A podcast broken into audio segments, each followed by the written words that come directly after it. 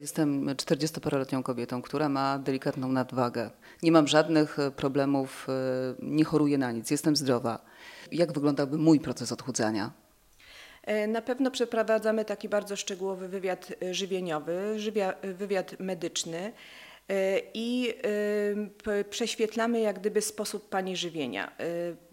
Czasami pacjenci oceniają swój sposób żywienia bardzo dobrze, a tak po naszej konsultacji okazuje się, że tak dobrze nie jest.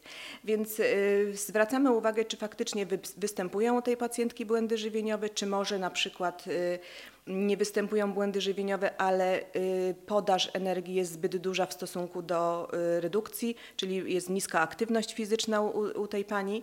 Jak wiemy, po 30 roku, po 40 roku w zasadzie z każdą dekadą życia zmniejsza nam się przemiana materii i, i tak naprawdę powinniśmy troszkę inaczej y, się odżywiać. Więc tutaj być może czasami występują na przykład takie, mm, takie, takie mamy wnioski, że pacjent y, zjada zbyt dużo przetworzonej żywności na przykład. No i, i niestety y, nie, ta aktywność fizyczna nie jest na takim poziomie, jaki, jaki powinna, na, na jakim powinna być. Ale czasami jest również tak, że wydaje mi się, że nic nie jem albo jem bardzo zdrowo, a kiedy zapisuję, i wieczorem patrzę na te notatki, to u, lista jest bardzo długa. Tak, prowadzenie dzienniczka, y, na, y, jak proponujemy pacjentom prowadzenie dzienniczka, na początku y, odnoszą się do tego niechętnie, tłumaczą się brakiem czasu i inne wymyślają tłumaczenia. Natomiast faktycznie, jeżeli uda im się zaprowadzić taki dzienniczek i później sobie wspólnie go analizujemy, to okazuje się, że mnóstwo osób przekąski, które zjada między posiłkami, w ogóle nie traktuje jako posiłku i nie wlicza tak naprawdę do racji pokarmowej. A jest jest to czasami lwia część. Czy żeby schudnąć potrzebna jest y, y, żelazna dyscyplina, naprawdę katowanie swojego organizmu? Absolutnie nie. Y, jeżeli wprowadzamy zmiany żywieniowe u pacjentów, to tak jak powiedziałam na wstępie, nie używamy słowa dieta, dlatego że dieta nam się kojarzy z czymś, z jakimś ograniczeniem, z, jakąś, z jakimś brakiem wolności. Natomiast my tutaj dajemy bardzo dużą swobodę w wyborze produktów. My określamy, które grupy produktów i jakie produkty powinny być zjadane, a wybór tak napra na, naprawdę zależy od pacjenta. Oczywiście określamy to w jakichś ramach, jeżeli chodzi o zapotrzebowanie kaloryczne dla danej jednostki chorobowej, bo dla danego pacjenta, bo, bo tych pacjentów prowadzi prowadzimy bardzo indywidualnie.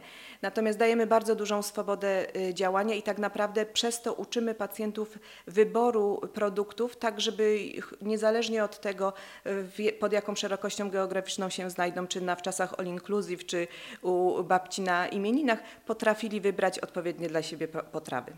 Jakie popełniamy najczęstsze takie y, błędy żywieniowe? E, jeżeli chodzi o błędy żywieniowe, mm, bardzo duża część, zwłaszcza kobiet, e, ma skłonność do zjadania dużych ilości produktów, które zawierają cukry proste, czyli słodycze, jakieś przekąski, e, jasne pieczywo, czyli tutaj taka dieta uboga w błonnik, a bogata w, duże, w dużej ilości cukrów prostych to jest taki chyba podstawowy błąd. Plus następny błąd to jest takie dojadanie właśnie między posiłkami. E, I tak naprawdę y, następnym błędem, też dużym błędem jest y, zjadanie zbyt małej ilości posiłków w ciągu dnia. Jeżeli pacjent ma długie przerwy między posiłkami, to siłą rzeczy ten posiłek, y, jeżeli, na przykład jeżeli zjada śniadanie, a później dopiero obiad o kolację, to siłą rzeczy ten drugi posiłek wieczorny jest bardzo obfity i bardzo obciążający dla tego pacjenta.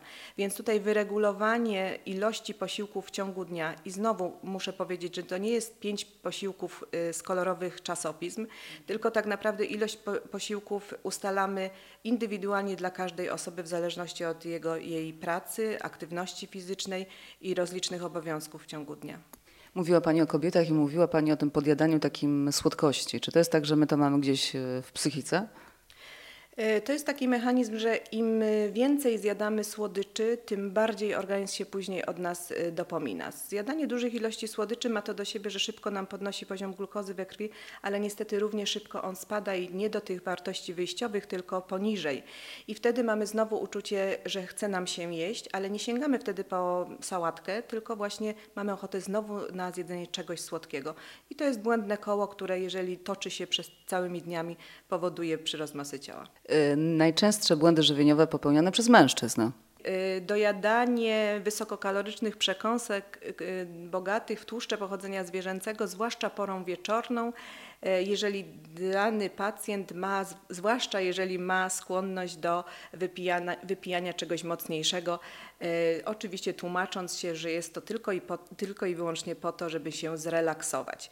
Wypicie na przykład jednej, jednej butelki piwa powoduje, że też nam się podnosi poziom glukozy we krwi, ponieważ w piwie jest dosyć dużo maltozy i też po, po wypiciu piwa mamy znowu ochotę na zjedzenie czegoś. Nie bacząc na to, że już są to późne godziny wieczorne, sięgamy do lodówki. To jest takie urządzenie w kuchni, które jak się otwiera ma zawsze zapalone światło i zaprasza nas do środka. Czyli mamy taką oto sytuację, że nie dość, że dostarczamy kalorie z piwa, to jeszcze dostarczamy kalorie okołopiwne. Okołopiwne dokładnie, które no niestety nie są to posiłki, które powinny być zjadane o późnych porach y, wieczornych. Jeżeli jestem zdrową kobietą, chcę przejść na dietę pudełkową, przechodzę i ile mogę być na tej diecie pudełkowej? Dopóki mi się pieniądze nie skończą. To po pierwsze, ale ja też chciałam zwrócić uwagę, że takie diety pudełkowe, owszem, y, są wygodne, bo nie musimy tracić czasu na ich przygotowanie, dostajemy je gotowe.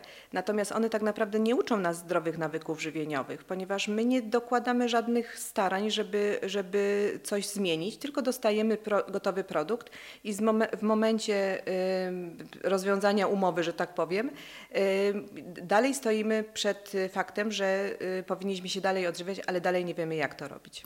Y, odstawiamy dietę pudełkową, wracamy do, nazwijmy to, normalnego odżywiania i É, i musimy wtedy, y, po, najczęściej tak, chyba że ktoś to zrobi faktycznie z głową, dlatego że y, u niektórych osób może ten okres, który, przez który był na tej diecie pudełkowej, może dokonał obserwacji, jak ta dieta powinna wyglądać. Ona jest faktycznie bardzo urozmaicona, smaczna i tak dalej. I można sobie kontynuować jak gdyby to później, ale już y, niestety nie mamy tego rygoru wielkości porcji tylko ma, możemy mieć tendencję, że będziemy sobie e, nieznacznie zwiększać, a później okaże się, że też nieznacznie nam ta masa ciała idzie do góry.